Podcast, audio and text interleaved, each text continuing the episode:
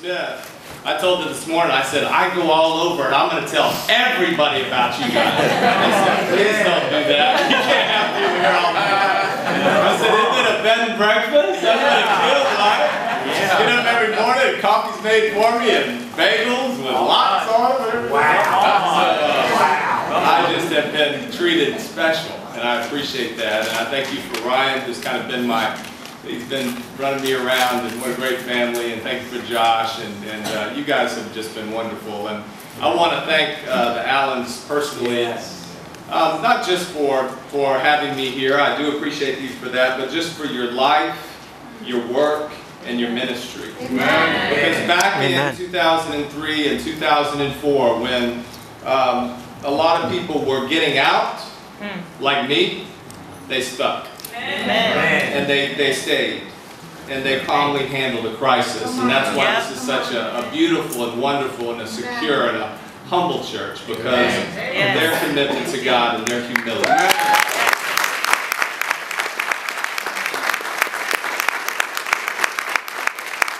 I know you appreciate them and I, I hope that you continue to. Yes. Um, today I was moved Yeah.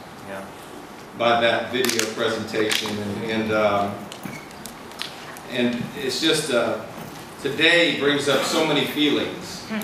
And uh, I asked Jimmy kind of what, what he would like for me to talk about. I told him what God had put on my heart.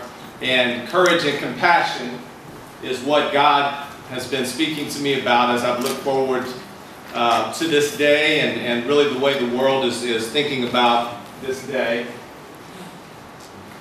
The world changed on that day. Mhm.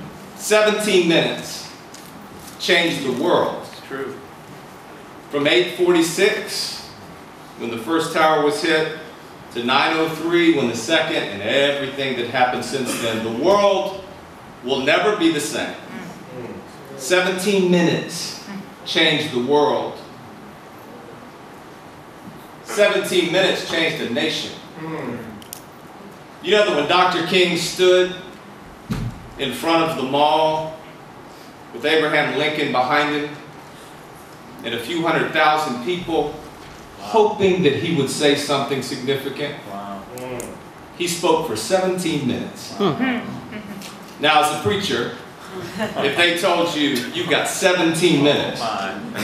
that would make you a little nervous because it'd mean like, man, I can't really, I gotta have some time, you know, to develop. 17 minutes Wow.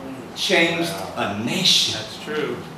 And he spoke in a way, and not just chose the words and put them together and eloquently, but his voice rang and it built and it built and it built until he had to finish. I mean, when he said his final amen, there was just the whole country Right.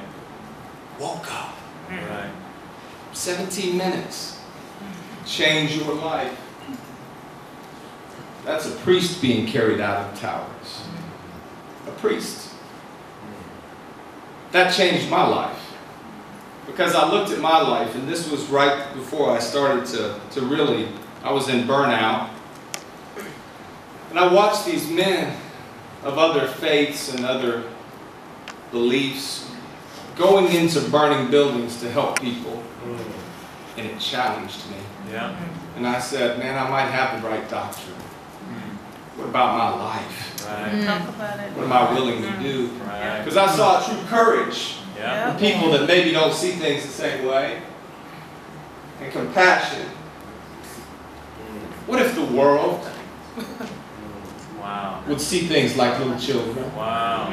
A little Arab boy and a little Jewish boy, arm in arm, Wow. Because they don't have doctrinal differences yet, because they'll hmm. learn those from grown-ups. Compassion is when, when I feel your pain and I walk a mile in your shoes hmm. and I say, for a moment, I want to consider what life might be like for you. Wouldn't the world come together? Wow. And wasn't that what Dr. King was trying to do? Was saying, white America, imagine what it's like for a black man to tell my kids we can't stay in this motel. Hmm. Why, Daddy? He was trying to get us to put ourselves in their shoes. Mm-hmm. Right. He changed my life. Hmm. You get courage and compassion together. And there's a divine power. When I've got a courage that says, I will go to a place that scares me a bit, challenges me a bit, stretches me a bit, because I feel the other man's pain. Wow. Because I, I imagine, I can just imagine what that must be like for them. I'm willing to go and put myself in harm's way or just give up some comfort. Compassion means I'm suffering with you. Courage and compassion together, and there's a power that hides inside of every one of us. Right. Some say, man, I just, I don't have that kind of courage. It's in there. Ask a mother who sees their child in danger. Uh-huh. There's a courage that you might not know exists until the child's in danger. Hmm. See a husband who has seen his wife disrespected. Oh, he'll find some courage. Right. Right? Yeah. Yeah. See a gang member that's willing to lay down his life for his homeboy. And you'll find courage because, man, we're brothers. I'll die for him. Even if we're doing crime together. Hmm. And you find out that there's courage inside of you that you might not know you have, but you can't find it in your living room.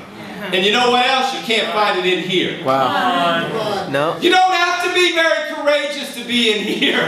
This is safe and this is awesome. This is where we come together and say, You're awesome, I'm awesome, he's awesome. Now, let's go out there where it's scary. Oh yeah, And let's do something. Oh my. Come. Courage and compassion. Compassion lives in there, but compassion, I mean, we have it for one another, but it's not aroused necessarily in here. Right.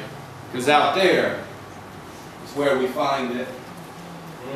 17 minutes can change your life. Wow. These are your brothers.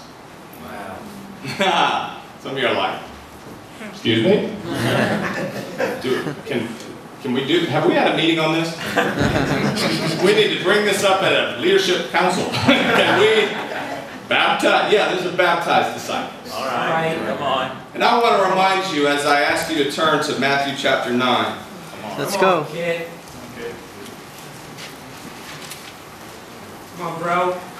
the patriarchs, the ones that we hold up as the fathers of our faith and the great champions of God's love.